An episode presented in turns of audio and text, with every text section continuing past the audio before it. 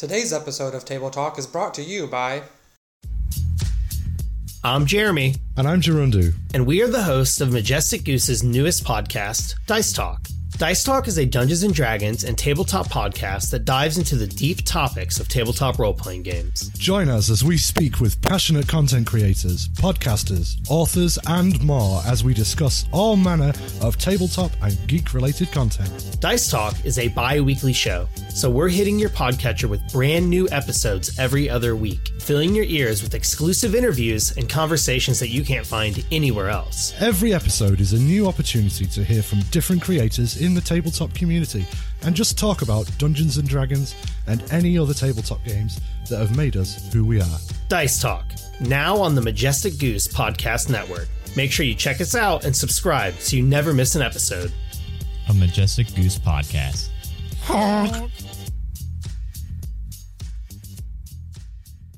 Welcome back to another episode of Table Talk. This is your host Cameron, and I have, of course, my lovely co-host Christian Olney. Christian small one only. Oh, uh, tonight we're joined by a tonight we're joined by a special guest host. Uh, he's been on before. Uh, Connor DeFord, my younger brother, is joining us, and tonight we are going to do the next installment in our Running D and D For series. Uh, tonight we're going to be focusing on the Power Gamer, and in our group of D and D, the Forgotten Ones, Connor is the one that kind of fits that mold. So we wanted to have him on here tonight. So if both of you guys want to say a little something before we get started here. Hey guys, it's good to be back. Um, you know who I am. You know how I roll. Like to keep it loose. like to keep us off track, and uh, like to keep loose this as fun. a goose. Everyone, uh, this is Connor. As Cameron said, I am his younger brother. Um, it, for those of you new that didn't listen to my last um, episode, I've been playing D and D off and on for about two years now, and I am the group's designated druid. DD, yeah, he's the DD of the group. All right, that's perfect. Well, like I said, we're excited to have Connor back on tonight. He was more than happy to join us. And so, yeah, so like I said, tonight we're going to talk about how to best run a game of D&D for a power gamer. So, let's go ahead and first kind of start off with maybe explaining what a power gamer is to the listeners.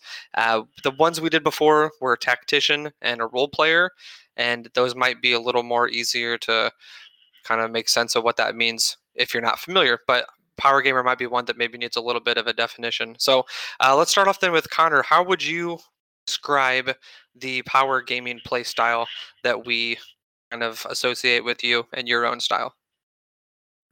Yeah, um, that's a great question, especially for those maybe not familiar to the terminology. Um, I think, at least for myself, when I heard that term first, my mind kind of thought of someone who um, min maxes and uh, just pours all their skill points or ability score points into like their most desirable ability for example like a fighter pouring all their points into strength. But actually there's a little bit more to it than that. To kind of briefly give the definition it's someone who looks ahead to their levels that they're going to become when they get stronger and kind of looks ahead to maybe some of the feats or abilities or if you're a spellcaster the spells that you get um, down the road and just kind of really is looking forward to how powerful they're going to become down the road. And that's a pretty condensed version of it.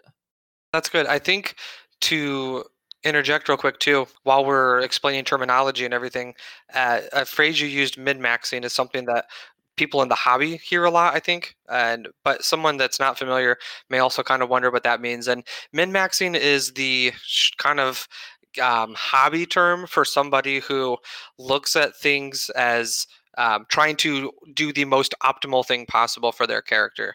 And a lot of times, what that may mean then is, like Connor said, you you like ignore other aspects of the game to only focus on one certain aspect or one certain ability or things like that. So, and a lot of times, um, what happens with the there's a there's an argument that could be made that min maxing is just part of this game and that it's not the end of the world. But the problem that comes with it, though, let's say for instance we were playing just a small game of D and D right now with myself and Christian and Connor, and say Dylan's our our DM for the game, and I've made a character that I have a lot of fun playing and I'm enjoying how that's going. And let's say that Christian's done the same thing too, and he's really getting into his character's backstory and everything. But let's say Connor, on the other hand, though, he's taken the min maxed approach. And so what that most likely means is that Connor has spent usually a good amount of time online. He's probably Googled it and he's found different um, different articles online or he's exactly he's found what would be a handbook where someone's made a blog post going step by step that if you minimize this and you maximize that you're going to be able to have more of a damage output things like that. And what then easily happens then is for dylan in this instance to be running the game for us for dylan to challenge the party he's going to throw x at us. Uh, because connor's min-maxed though even though connor's the same level that we are he has a much more higher damage output or he has more capabilities. And so the things that would normally challenge a group of our level are too easy for connor. And so connor doesn't have fun then because he's bored. So dylan then has to raise the threat level to to give connor the challenge but then that becomes too difficult for christian and my characters and then that's not fun any longer. So it becomes a really hard balancing act of trying to make sure that things aren't too hard to be too difficult or lethal but at the same time hard challenging enough to keep the, the party interested so anyway so to explain that phrase min maxing um yeah so yeah that's a that's a good explanation though connor in my mind connor kind of touched on the power gaming might have the kind of negative connotation of min maxing associated with it but I feel like they are mutually exclusive. They, they don't have to just because you're a power gamer doesn't mean you have to be a min maxer as well. And so, like Connor said, you're looking at the bigger picture of things as as a power gamer. You're you're thinking we're at level 3 now as a party. When I get to level 6, I'll be able to do this and so I'll be doing I'll be able to then have that ability or that feat or that spell and then be able to kind of plan accordingly for down the road. So let's then uh, let's focus some more on the power gamer itself, then Connor. Uh, now that we kind of maybe have a better understanding of what a power gamer is, maybe we could talk more about some things that, um, as a power gamer yourself, you kind of feel like are things that catch your interest or things that you like the different aspects of the game. Yeah. Um. So obviously, anytime you play a uh, spellcaster heavy character, that could be a, a cleric, a wizard, sorcerer, druid, so on. The spells are obviously without it goes without saying the biggest part of your character. So the the biggest part of a power gamer then in regards to spell casting is figuring out what your most optimal spells are going to be um and not just in relation to damage output but also in relation to uh circumstances so power gamers obviously like to look down the road to see what um abilities or feats or skills they have coming up so spellcasters, a power gamer would be looking what spells will I get at level five or six or seven or so on, and figuring out what what you'll be capable of casting then. And maybe you are someone that does like to focus on damage, so you want to look more at the um higher damage output spells. Or uh, maybe you're someone that likes to be kind of a utility player, so you want to look at spells that are going to be better for buffing or debuffing. Yeah. Well, it's important to to add then that it's almost from what I'm hearing from you, how you describe a, a power gamer for yourself. You take what a uh, a strategist player does in the short term, and you just expand it long term, looking at you know not just like how can I optimize the situation at hand, but how can I optimize my character in the long run of you know four levels for now what can i get i think that's i think that's a really good comparison comparing power gamer to a strategist because how I'm interpreting it, at least, I think there is overlap. Um, strategists yeah. obviously are looking at how to best approach a situation, and that could be combat or that could be going into a tavern and trying to see like who who best to talk to or whatever. Um, mm-hmm. uh, uh, power gamers have to do strategy, but like Christian explained, it's more based on like further down the road. It's not so much in the moment. So I think that's Mhm. a really good That's- comparison. You're you're focusing on the long game rather than the short game of it. So, I would say too.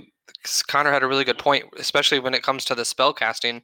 The fact of knowing three levels from now, I'm going to have access to this level of spell, which gives me some of these options.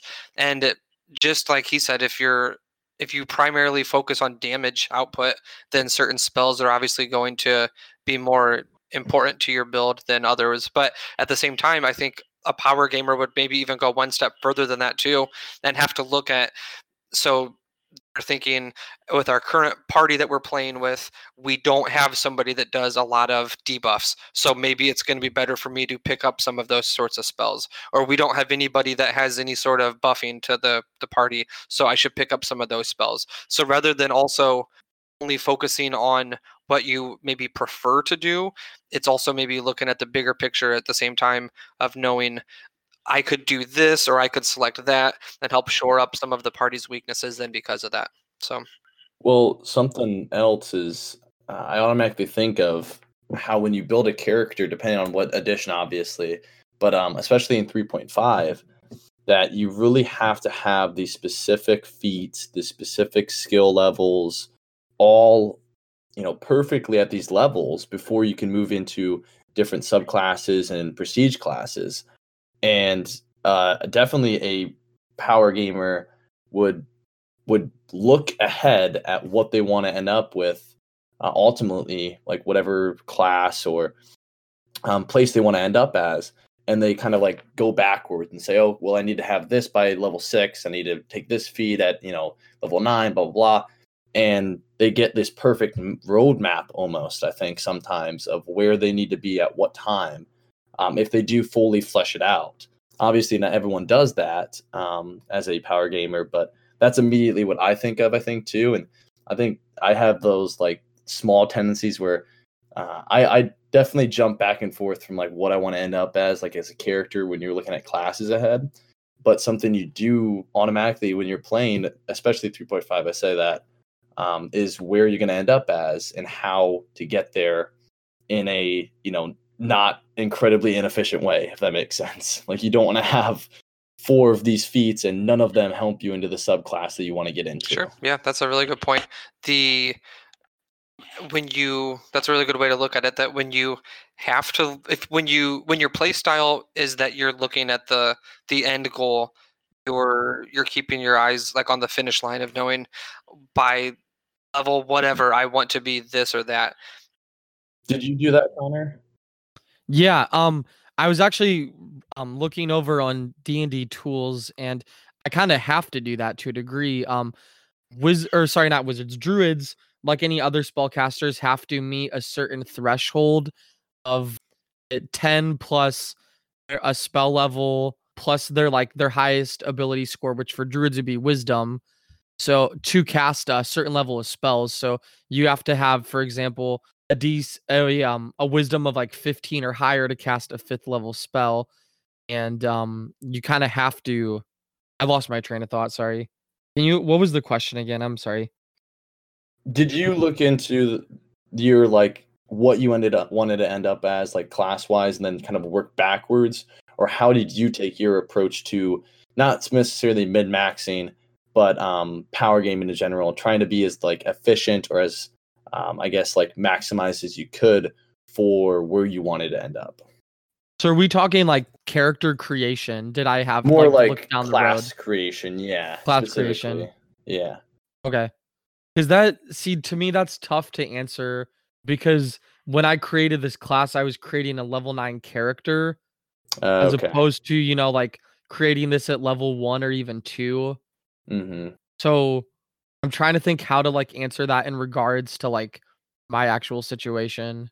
We're on the ri- I think you had a really good point though. Like it, it's probably more important as a spellcaster than it is as a like a melee based class because the fact that like like Connor was saying for him to be able to cast X level of spell, his wisdom has to be Y as a, at a minimum. And so he's having to specifically make sure as he's leveling up and he's having the ability score increases or he's spending his money on gear and getting things to boost that that particular wisdom stat that that's all going to in the long run mean that by the time he reaches the level to cast a certain spell that he mechanically is able to cast that spell you know? Yeah absolutely. Um as like a melee character like just a, a pretty vanilla melee fighter, you're not ever really going to hit a point where, oh, you need to have a certain base attack bonus to use X weapon or something. Whereas as a spellcaster, if you don't look ahead and have your certain ability score, like wisdom for a druid, at a certain level, then you might get to a point where maybe you can cast level six spells because you're the right level, but you can't cast it because your wisdom isn't high enough. So you absolutely have to plan um further down the and road. all the more reason too when you at least for 3.5 when you have bonus spells available to you mm, or bonus spell slots available to you per day if you have a certain stat at a certain level the higher you can get that wisdom then the more that you're able to have more spells to use for those cool spells that you finally have access to so yeah.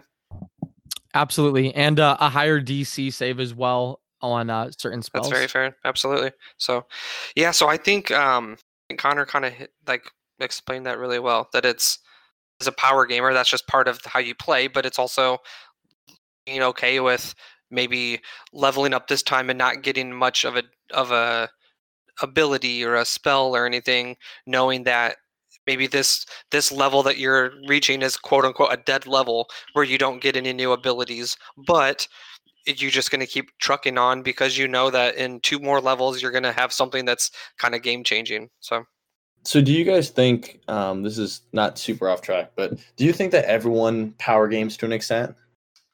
a little bit ago, I was thinking yes, but talking more from what Cameron and I pointed out, I don't really see how a melee fighter would really power game.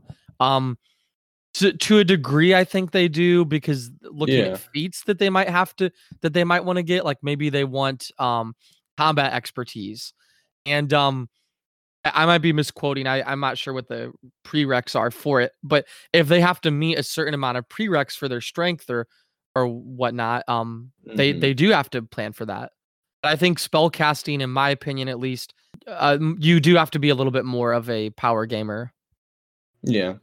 I think that's true for I mean just based on how the class setup is with how much normally how much more seems to be happening like there's just more possibilities and opportunities I think in general of classes and um spells for I mean obviously with for spellcasters like there's just the op- the opportunities in the amount you have to plan I think just skyrockets compared to melee. Like obviously there's tons of feats specifically for melee and there's some tons of prestige classes, but if you're straight melee, you can get away with not planning out everything because there is a kind of like a more limited range, I would say, where you do, do normally just have to have a high strength score or you do just have to have like the three or four main feats of, you know, most melee characters. So um, I would agree with you definitely that it it, it differs by classes, but I, I think every everyone to an extent, depending on how you play, obviously, but everyone if they do look to the future a little bit and and kind of plan out like, well, if I get this feat, then I I should probably you know look into that feat next because it builds on it. They all they everyone power games just to a certain degree. That's fair. I don't know. I would take the devil's advocate though, and I would actually disagree with both of you guys. I think you both have really good points there, but I would say that just because you so like for instance i don't think everybody does power game um let's say one of the one of the play styles we did before already was uh, actually with obviously with christian as the the example was the role player or the actor as it's sometimes called so Mhm. so let's say for instance that that's the the play style that i i align myself with the most and uh, let's say that i'm playing a tabaxi wizard and my part of my backstory is that my family was killed in a fire when our house was lit on fire by someone that didn't like us. So now maybe I'm deathly afraid of fire and flames. So even though by the time I get to say level five or whatever, and now I have access to Fireball, which is one of the earlier higher damage output spells that you get, maybe for me as a mm-hmm. role player, I'm thinking, yeah, that that would be a good spell to have, but my character wouldn't want to do that magic. My character because I'm so afraid of and of flames and I'm so adverse to fire, mm-hmm. I my character wouldn't want to study that magic. And so even though I'm not power gaming by picking a, a, spell that would be more beneficial to the party, or I'm not focusing on getting a good spell that could increase my damage output. I'm a role player, and so for me, it's important to to play my character like my character would be. And so, so like I said, it's I I think Christian's probably about 99% right. Most play styles have, I'm sure, some degree of power gaming involved, but I don't know if I would say every single person does power gaming. But like I said, just devil's advocate, not saying anybody's wrong or right or anything. But I, I completely am with you now that I think about it because I do have a tendency to make my characters inefficient in some ways because I have bid maxed it before with characters. Um, I had one character who dealt like 70 or 80 damage in one turn, and we were level like five or something. It was it was just ridiculously maxed. What was that? broken? It was it, well, yes, it was broken, but um, yeah, it was just to the to the utmost degree of that. And then um, obviously my current character I played for a long, long time on and off. Um, I definitely think that I am not at all. Uh, I guess in many different aspects, I am an inefficient character. But I've kind of had to jump. You know, I've jumped from classes to classes and not really stuck with like a kind of efficient upward trend in power. Um, depending on how you look at the different stats, I think I am a weak character, to be honest.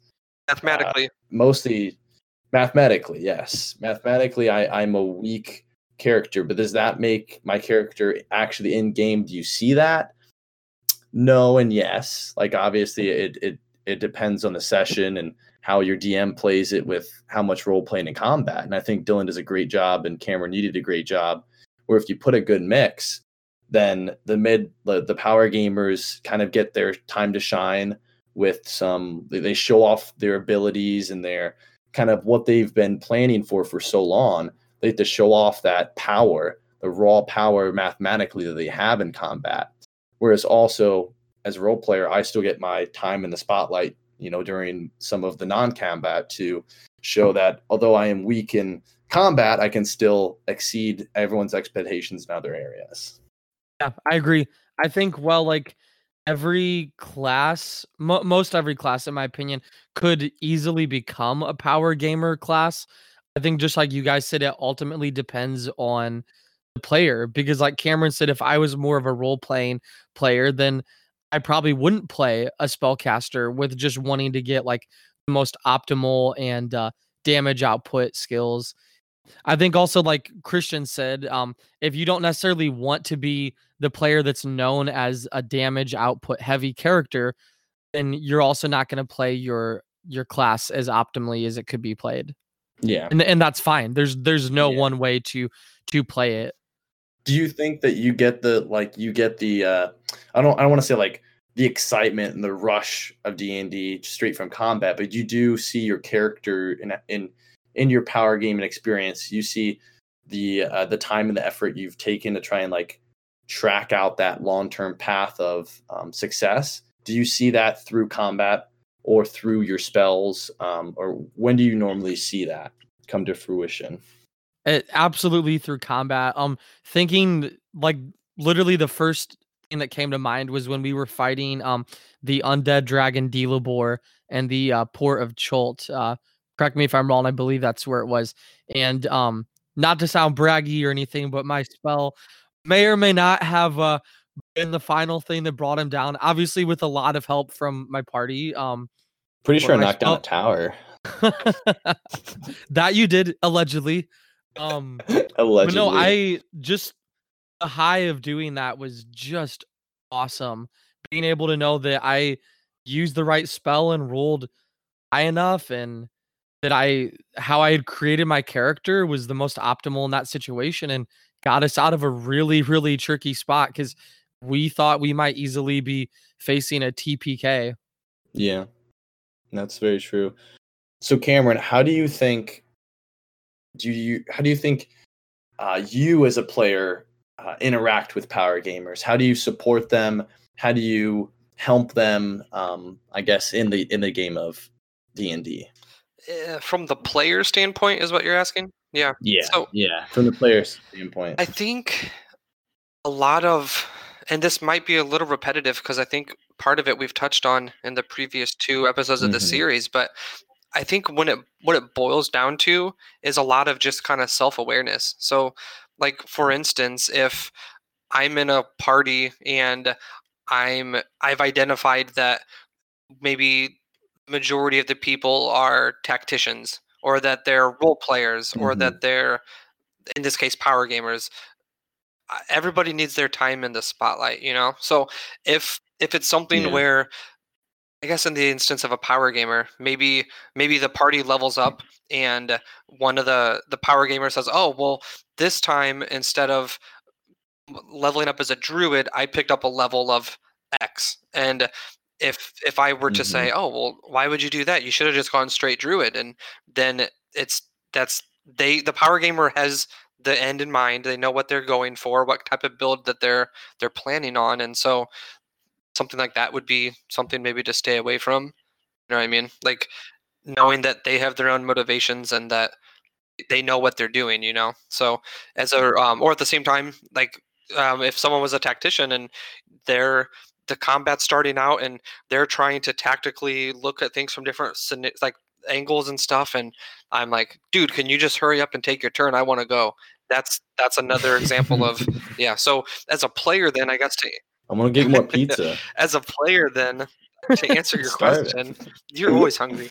Um as a player then to answer your question i guess the one of the best things you can do is just understand that everybody has their own motivations for why they play the game why they're at the table and just kind of being cognizant of that and not doing anything to hamper somebody else's or intentionally i guess i should say not doing anything to intentionally hamper somebody else's motivation I think it's a good point as a fellow player. I think the big thing that I try and do, especially with as a role player, often um, I'm kind of like what I would consider like diametrically opposed in some cases to what a, like a power gamer is, where I'm like the one who will do something specifically for story or for character building the opposite direction, where it's more like this is going to make me more inefficient, but I think it would be really cool or like I think it would enhance my character's traits and personality. Whereas I think a lot of time power games again are thinking long term, like how can I be the best possible um, X, like what how the best possible druid for the party and for this specific party. So something as a uh, diametrically opposed in some cases player, I think the big thing for um, those types of players and just for all players in general is to uh, really I think I would hamper down on what Cameron said, except to add that you need to let them uh, let them choose their path and not get discouraged or uh, I guess kind of like try and force them to do something that their character um, they don't want to do like for their character. So if again like talking about like role playing like sometimes they won't follow the specific uh, like maybe what their character would do just because they want to make their character more optimized. And as a role player, that that makes me like, oh no, why would you do that? Like your character, you know, is built on this foundation. Your personality is like this. Like, why wouldn't you go that direction? Like, you really need to let them um, choose their path and do what they want with their character because it's their character. Like, if they if they want to min max them and they want to make them the most powerful blank in the in the you know entire session, then you know that that's that's what they need to do it, it shouldn't be a you know however you build your character shouldn't be like oh you're doing it wrong like the whole game of d&d is to have all these different ways that you can build a character and play the game i would agree Yeah, I I would agree with that as well.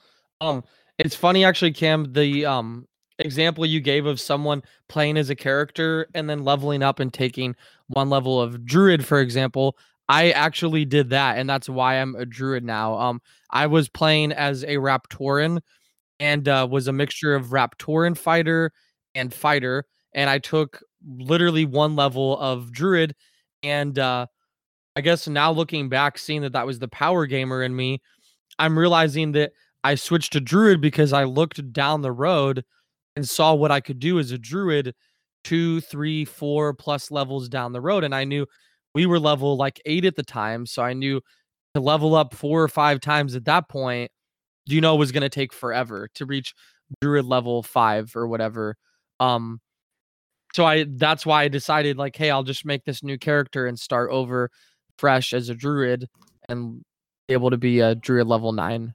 Yeah, I think that's a really good point though, Connor. The the fact that I think you could you could like generalize and say that power gamers look at potential. And so you were able to uh, because I think correct me if I'm wrong, I think the reason you even picked up one level of druid was because Dylan awarded everybody a level, but it was earlier than what we would have normally leveled up and so his his like his contingency to it was that everybody had to pick a different class than what they already were, just so that we would kind of step outside of our box that we were kind of familiar with and encourage multi-classing.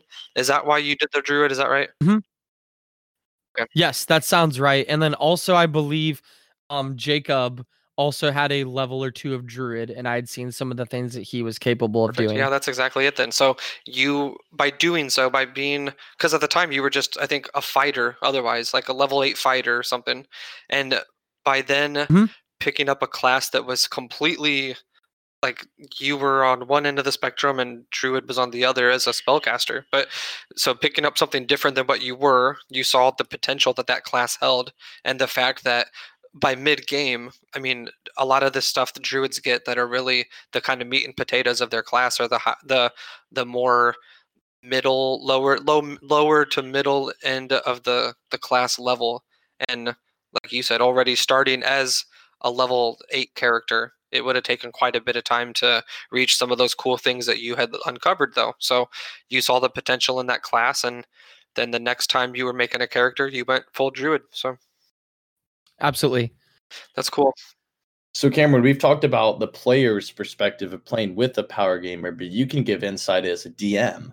How do you prepare and how do you specifically, I guess, appease and work with having a uh, power gamer in the group? It's a good question. I would say that first and foremost, which this isn't going to be ex- exclusive to power gamers, but as a DM in general, you need to know the mm-hmm. motivations mm-hmm. of why you're why your players are there, why their characters are the way that they are. And so for Connor, for instance, as a power gamer, there were instances and he was I would have said so he's he's playing the druid now as we've talked about, but even with his previous character or characters even, I I would still argue that Connor was a power gamer with his other PCs too. And so anyway, when I when I was running D and D at the time, and with Connor as a power gamer, knowing his motivations. So, for instance, in his previous character's case, he was a Raptoran fighter, and he was the son of the ruler of the Raptoran clan that was in the neighboring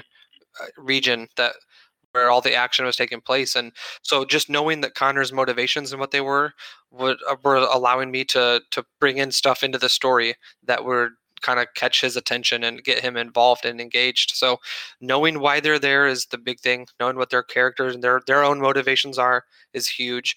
But then just being able to know how to make the game relevant for them, I guess. So it, it doesn't have to be combat strictly. Um, for someone like Connor right now who enjoys combat, I would throw I would I would just make more of a challenge to the combat that the party's going to face, give him time to shine in the spotlight. So, for instance, the example he used when Dylan had the dragon attack us, that was a perfect moment for Connor to. We had just rested, so he had all of his spell slots, and he was able to kind of go at it full force and use all of his um, strong spells, not holding anything back, and that gave him some time to shine. I guess, kind of on an off note, I'd like to talk about the play styles, and I think it's important to mention that you might not specifically fit one playstyle. And forgive me if that was mentioned in another episode, but I think that's just important to throw out. Um, so for example, the power gamer part of that definition does talk about how um he or she likes to defeat monsters and then loot them and use their loot against future enemies. Uh, I personally would not say that that really fits my playstyle. Um, because most of the stuff that I'm gonna loot is probably not gonna service me well as a spellcaster. So that just doesn't really fit my playstyle. But I think it's still uh, just worth mentioning that you might not specifically be shoehorned into one play style, and I think everybody plays differently, and that's uh, to me one of the most appealing parts of D and D. Everybody can can mesh with their different play styles and still play well together. That's a really valid point, and a lot of times too, you may find even that maybe the current character you're playing as, you've kind of found that you have a, a certain play style that you're leaning towards, or like Connor said, maybe there's even one or two that you're kind of bouncing in between or whatever. But it could very well just as easily be that you power game and you have fun doing it and as you're playing this game, you're maybe becoming more comfortable with talking in character or in role playing things as your character is. And so maybe next time when you play as a new game or you play as a new character, maybe you're going to try and focus more on a different play style just to either challenge yourself or just because you've grown as a player. So, yeah, that's a really good point. Yeah, I, I like that idea too of like really pushing yourself because I which won't be a shock to you guys, but to our listeners, maybe or maybe not. Um, I'm not much of a role player, so I think that's a really good point, just kind of off topic of trying to fit into a different play style to push yourself. I think that's a great idea. So we've talked about these different playing styles, specifically of uh, power gaming. Do you think that similar to how a role player can over role play? Speak to, I guess, both of you. I guess open question uh, what do you guys think about like when does it get to the point where power gaming breaks the game? When do you have too much power gaming or the the playing style kind of like ruins the fun for everyone else? Where when what where's the line? I think in my opinion it's more that the player can ruin it than the class can ruin it if that makes sense. Um I think that while there are certainly ways to break the quote break the game within the confines of the rules. I think mm-hmm. if a player is being a power gamer to try to purposely steal the spotlight from mm-hmm. um other players or just purposely be like the uh the the combat face of the party so to speak i think that in my opinion that's when the game starts to be uh i guess you'd say ruined for lack of a so better you'd word. say you'd argue that like classes aren't really the thing that's broken and feats aren't really the things that's broken. It's like how the players use those classes or feats can be where it gets messy. I, I think in this instance, yes. I think there definitely are aspects of the game, class wise and feat wise, that are broken. But I think ultimately it's how the player uses that. And in the instance of power gaming, I think that if someone is a power gamer strictly for wanting to uh, steal the spotlight, then yeah, I think that kind of can kind of spoil the game a little bit for the rest of the party. Yeah, I I would agree with that too, Connor. And I think to answer Christian's first question or the first part of his question, when does power be- gaming become too much? And I think I would argue that the like we kind of said earlier, power gaming isn't inherently bad it can be when someone takes it too far and and it makes it where the in the instance that we used of the min maxing it makes it so that it's more difficult for the majority of the party to have fun because one player is stealing too much of the limelight or one character is is too overpowered that suddenly now it messes with the balance of the game and i think that's where it would become mm-hmm. the point where it's too much power gaming then and so but the the lesson we've kind of touched on on several other instances i think the tipping point would be that when for the power gamer to have fun it's coming at a cost of everybody else's fun and enjoyment with the game. So yeah. Yep. Mm, definitely. well said. That's a good that was a really good question though christian.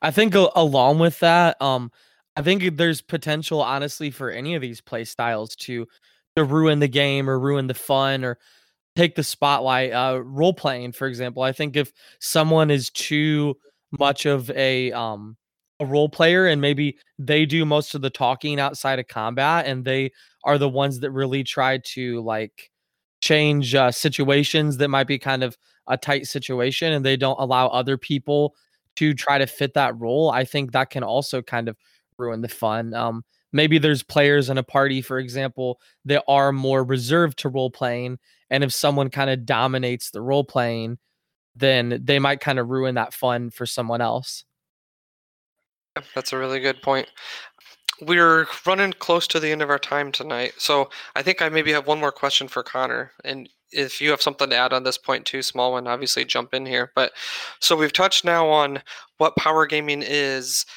different ways that it can be presented in a game or be present in a game, and how to play alongside a power gamer, how to run for a power gamer. Is there anything right off the top of your head, Connor, um, I know you maybe can't generalize for all the power gamers out there, but for yourself at least, is there anything that you would recommend a DM maybe avoids to make it so that you're more engaged in the game as a power gamer? That's a good question. Yeah, you're gonna have to give me a, a sec That's to fine. think about that. Sorry. I actually can jump in here. Yeah, go ahead. So I think automatically a, a DM that puts their party into a long, intensive role playing um, encounter or session without any t- tiny breaks of combat can kind of disinterest the power gamer just because it doesn't fit how they built their character. You don't get to use their skills. You don't have any chance to really interact if you're not a big role player. So uh, I would say that if a DM could throw in, I know we talked about this before, but just throw in small, quick, easy combat situations in which like the people that you're going up against, the monsters or NPCs, whoever it is, they have to be they don't have to be like the most intense, strong. You know, it doesn't have to take 20 or an hour or however long encounters normally take. You can throw whatever small monster or small NPC um, at them. And if they get to show how powerful they are, I think it, it might appease them in some instances, or it might invigorate them, showing that, like, hey, I, I did something for the party. So just throwing those like small, really quick combat encounters intermittently throughout a, a really long role playing session is really important, I think, to keep them, them engaged. You have anything you want to add, Connor? Well, we're talking things DM should avoid. Is that yeah, correct? In, in, oh, I thought we were talking about. In your opinion, yeah. I mean, uh, I, I, I, think that still works because that's like avoid just like huge stretches of role play. So I think you're still answering that mm-hmm. in my mind. Um, I guess how, how I would answer that is I think, and some people might disagree with this, I think it shouldn't be too obvious that a DM is throwing in either a horde of like lower level monsters or like a big bad monster just to appease the power gamer. I think for myself at least, I would really easily catch on to that if if Dylan were to throw in like some random troll or something, for example, they would like specifically always come at me so I have something to fight and like preoccupy me. I think that DM should try to avoid doing that. And that's not to say like always have combat where it's just orcs or just a band of, of bandits or something. Um I think just don't make it so obvious. Okay. But again, some people might disagree with that because maybe they think that if you always just have combat that doesn't have a stronger character, then there's no challenge for the party. That was really well said. That's a good point, Connor. I didn't think about like it doesn't just have to be low level um, monsters. They're you know a really quick and easy encounter. It needs to be an encounter that seems organic and seems like it it, it was going to happen no matter what, whether the power gamer was disinterested or not. It, it shouldn't seem like it's a little handout to like mm-hmm. invigorate them. It should really be a a smooth cascade into the session. Right. I think actually, and uh, for new listeners or listeners that missed my previous episode, I actually DM as well on the side, and something I've kind of done that I actually uh, took from Cameron from his DM sessions was an overworld travel. And um, in the overworld travel, there's potential to run into combat, and I think just throwing that in can easily appease the uh the power gamer because then if Mhm. if you're having a session that is heavily travel there's potential for combat in, in that it's not just your party traveling most of the session and going town to town That's a really good point. well while also making it random so it, it's not just that like it's happening because it seems like shoehorned in to appease people Makes really good sense. Awesome. Well, on that note, I think we're about out of time. So, what would you guys uh, say? Let's just real quick each give a maybe one or two line takeaway that we would say would be our biggest thing from tonight, and we'll go into our sign offs. I think my biggest thing tonight, kind of just as an overall summary of the different playstyle episodes you've done, is uh try to as a DM find a good balance of of sessions that don't just favor one playstyle. And as players, try not to step on the toes of your other fellow players and their playstyles. And uh if you want your group to have the most fun, which ultimately is the goal of any game, uh, role playing or otherwise, just try to try to mesh well with everyone. I'd say my takeaway is uh, just like don't think automatically that min maxing or power gaming is a bad thing. Don't think of it as uh, something that's lazy because it's it's a real playing style that like you can build your characters in a lot of different ways, and one of those ways is specifically looking at how do I make my character powerful and how do I really make them efficient and work well together. So I, I would just like to remind, I guess, uh, remind myself and remind everyone else like min maxing in certain cases really is like a necessary thing, and it is actually kind of like a good thing for characters to have a little mix in. So power gaming can be a really, I think, it gets a bad rap sometimes. So I just want to remind everyone that like, um, obviously, it, it is a a uh, a, a valid and um, it, it's a it's a necessary playing style in some cases because you're going to need that power. Very well said. And I would say I would leave the the listeners with the advice that uh, just as with other play styles, knowing the motivation of your character of your players and knowing your players' motivation for their characters should be of the utmost importance so that you know how to best engage them, how to best make the game enjoyable for them, um, how to best be able to keep things as balanced across the party as possible so everybody's getting some time in the spotlight. So Wonderful. Well, we have had some really good conversation tonight. I'm really happy that you joined us again, Connor. That was a lot of fun. So let's go ahead and go into our sign offs real quick, and then we will call it an episode. Going to start us off, Christian? Sure. So uh, my name is Christian, and uh, thank you for being with us tonight. I my sign off tonight is that I want to remind everyone that here at Table Talk we are chilling without Dylan, part two. I was going to use that one. I, I've got one ready. I guess I would just like to say, first off, thanks again to Cameron and Christian for having me on, and uh, I'm looking forward to being on again. Um, as far as my sign off, when it comes to crits, five percent of the time it works every time. That's good. That's really good. I like that. thank you, thank you. Awesome. And I would sign off this evening with reminding everybody to remember the dice giveth and the dice taketh away. So that's it this time for Table Talk. We will see you guys soon. Keep on rolling those dice.